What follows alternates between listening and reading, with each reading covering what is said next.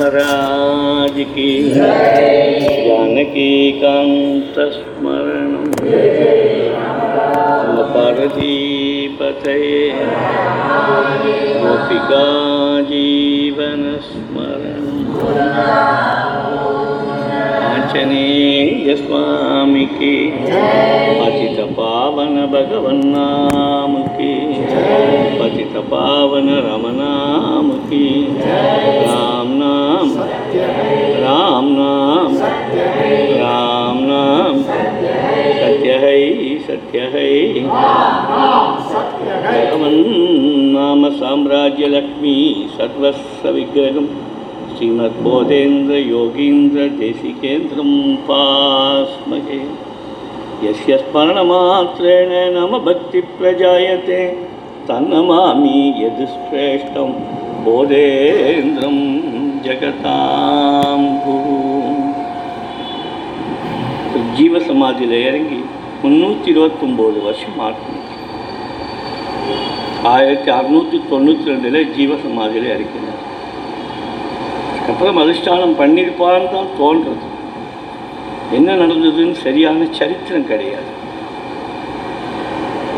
ஆனால் நூறு வருஷம் கழிச்சு சத்குரு சுவாமிகள் வந்து இவருடைய அதிஷ்டானத்தை வெளியில் கிளப்பறான்றதுலேருந்து ஏற்கனவே இருந்திருக்குன்னு தெரியுது. அங்கேயிலேருந்து விதவிதமாக ஆராதனை நடந்துருக்கு. எனக்கு ஒரு முப்பத்தஞ்சு வருஷமாக அதோடைய பழக்கம் உண்டு. இப்போ கொஞ்ச காலமாக இங்கே ஒரு வசதி ஒன்று நமக்கு கிடைச்சிருக்கு. நாமத்தினாலேயே நாம குருக்கு ஆராதனை. ஏன்னா மற்ற இடங்களுடைய ஆராதனை வந்து ஒரு பிராமண பரமாக இருக்கும். அப்புறம் பஜனைகளுடைய பரமாக இருக்கும். இப்போ ஒரு காமன் மேன் அவருடைய நோக்கம் அதுதான். சாதாரண ஒரு பாமரன் கூட பகவன் நாமன் சொல்லிட்டா போதும்னு சொன்னவர் இல்லையா? அப்போ அதை சாட்சியாக வச்சுட்டு பகவன் நாமத்தினாலேயே அவருக்கு ஆராதனை. நாமத்தின் புகழே பாடினவர் அவர். பாடினவர்னா வெறும் பாடலாலே நாம சித்தாந்தத்தினாலே. அதுக்கு நாமத்தினாலே ஆராடும் இங்கே யாரும் பேதம் கிடையாது. இன்னாதான் பண்ணலாம் இன்னாதான் பண்ணக்கூடாதுன்னு இல்லை. சகல பேருக்கும் எல்லாம் உண்டு.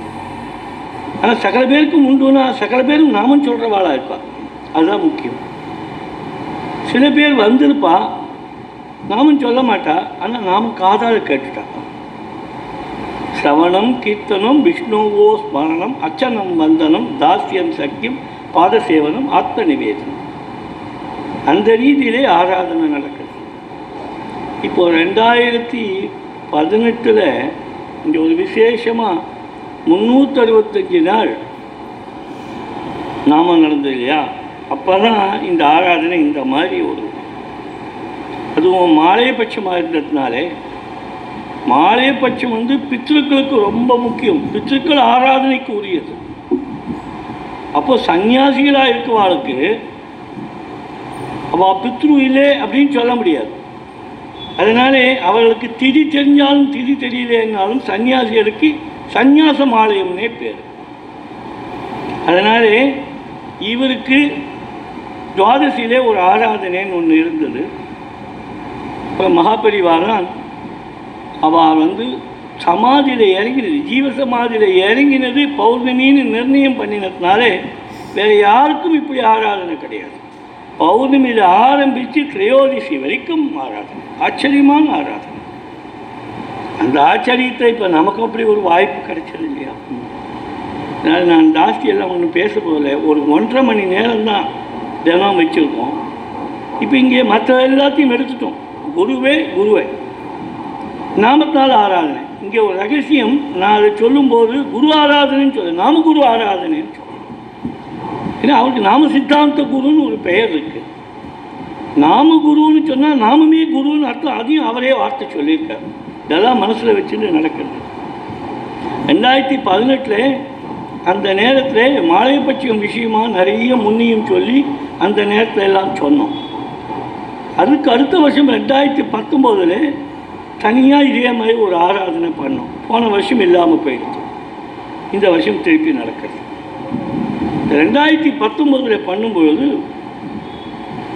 ஒரு வேறு ஒரு விசித்திரமான ஒரு காரியத்தை பண்ணோம். ரொம்ப அவகாசம் எடுத்துக்காமல் இருபது நிமிஷம் பாஞ்சு நிமிஷம் மட்டும் நாலு வார்த்தை சொல்கிற மாதிரி இந்த பதிமூணு நாளையும் இந்த பதினஞ்சு நாளையும் நம்ம ஒவ்வொரு நாளுக்கு ஒரு தினமாக கொடுத்துருக்கோம்.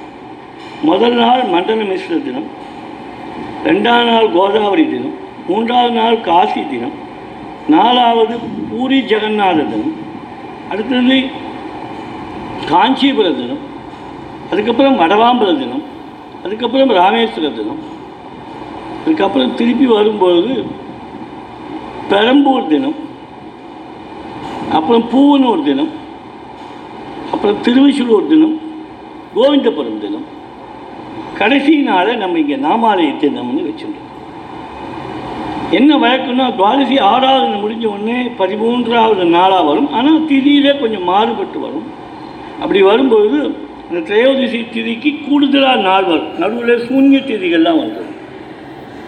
அதனால கடைசி நாளை ஆஞ்சநேய உற்சவமாக கொண்டாடுற வழக்கம் இங்கே பாருங்க எல்லாரையும் எடுத்துக்கும் குரு மட்டும் இருக்கார் ஆஞ்சநேயர் இருக்கார். ஆஞ்சநேயர் துவட்டமாக இருக்கார். அவள் ரெண்டு பேரை மட்டும்தான் வச்சுருக்கோம் இப்படி அமைச்சது அந்த ஒரு வார்த்தைகள் நான் இப்போ சொன்னேன் இல்லையா? மண்டல மிஸ்ரம் தினத்துலேருந்து ஆரம்பித்து இந்த ஒன்லைன் எல்லாம் பார்த்தா இதோடைய சரித்திரம் ஃபுல்லாக அது உள்ள வந்துச்சு அது ரெண்டாயிரத்தி பத்தொம்போதில் ஒரு அதை பற்றி மட்டுமே பேசினோம். இப்படி சொல்லும் பொழுது இந்த ஆராதனைக்கு இடையிலேயே கூடவே அவர் நாம சித்தாந்த விஷயமாக இருந்து எப்படி ப்ராக்டிக்கலாக நாமத்தை உபயோகப்படுத்த முடியுங்கிற வார்த்தைகளையும் சொன்னோம். அதனாலே வருஷாந்திரம் இனிமேல் சொல்ல வேண்டாம். நமக்கும் இப்போ ஏராளமான சந்நிதிகள் ஆங்காங்கே உருவாயிருந்தது அவர்களும் இப்போ வந்து பார்த்தீங்கன்னா எல்லா இடத்துலையும் நாமம் நடக்கிறோம். கொஞ்சம் கூட மாறுபாடு இல்லாமல் நடக்குது ரொம்ப ஆச்சரியமாக நடக்குது அப்போ அவர்களுக்கெல்லாம் இனிமேல் இந்த ஒரு குரு ஆராதனை இப்படி தான் பண்ணணும். அந்த நேரத்தில் அவருடைய சரித்திரத்தையும் நினைக்கணும் அப்படின்ற ஒரு எண்ணம். அதனால நமக்கு ஒரு பெரிய மகாபாகியம் கிடைச்சது. ரெண்டு பேரும் இருக்காங்க. ராஜாங்க சார் இருக்கார். அவர் தான் ஆரம்பித்து வச்சவர். ரொம்ப காலமாக நான் ஏதோ உலகிட்டு இருக்கேன். ஆனால் எதுவும் அது வெளியில் வந்ததில்லை. நான் வந்து எதுலேயும் போட்டு இதை பாருங்க அதை பாருங்கலாம் சொல்கிறதில்ல ஒன்றும் பண்ணினதில்லை. என்னமோ அவருக்கு ஒரு ஆசை தோணித்து குருநாதன் கிருப்பையினால அதே எடுத்து வாய்ந்தாட் பாருங்கள் சுந்தரம் மாமா. எடுத்து அப்படி ஒரு ஆச்சரியமான ஒரு காரியம் பண்ணி கொடுத்துருக்காரு. அப்போது அந்த வருஷத்தோடைய ஆராதனை ரெண்டாயிரத்தி பதினெட்டும் இருக்குது ரெண்டாயிரத்தி பத்தொம்பதும் இருக்குது இந்த பத்தொம்பதில் பன்னெண்டு பூரா அவரே இப்போ டிரான்ஸ்கிரிப்ட் பண்ணி கொடுத்துருக்காரு. அதனாலே இன்றைக்கு மட்டும்தான் பேசுவேன். நாளையிலேருந்து ஒன்றும் பேசுறதுக்கு இல்லை. ஆராதனை முடிஞ்ச உடனே சுந்தர மாமா அந்த டிரான்ஸ்கிரிப்டை அவங்கக்கிட்ட கொடுப்பார். இப்போ ஆராதனை. இதில் நீங்கள் புஷ்பாஞ்சலியாக பண்ணால் போதும். அர்ச்சனையாலாம் பண்ண வேண்டாம். ஏராளமான நாமம் எல்லாரும் சொல்லியிருப்பா. புஷ்பாஞ்சலியாக பண்ணால் போதும். இன்றைக்கி மண்டல மிஸ்ர தினம். தொடர்ந்து இது பதினஞ்சு நாளும் நடக்கும். எல்லாரும் வந்து இதில் மாலைபட்ச தினத்திலே பித்ருக்களுக்கு அவ்வளோ விசேஷம்னு சொல்லும் பொழுது விசேஷமாக எதில் சந்தோஷப்படுவான்னா பகவன் நாமத்தினால சந்தோஷப்படுவான்னு இருக்குது குரு ஆராதனையும் மாலைய பட்சமும் ஒன்றா அப்படி அமைஞ்சிருக்கு. அது எல்லாரும் நிறைய உபயோகப்படுத்திக்கணும். சாந்தி கிடைக்கணும் எல்லாருக்கும். எல்லாருக்கும் திருப்தி கிடைக்கணும். அப்படின்னு பிரார்த்தனை. ராம ராம.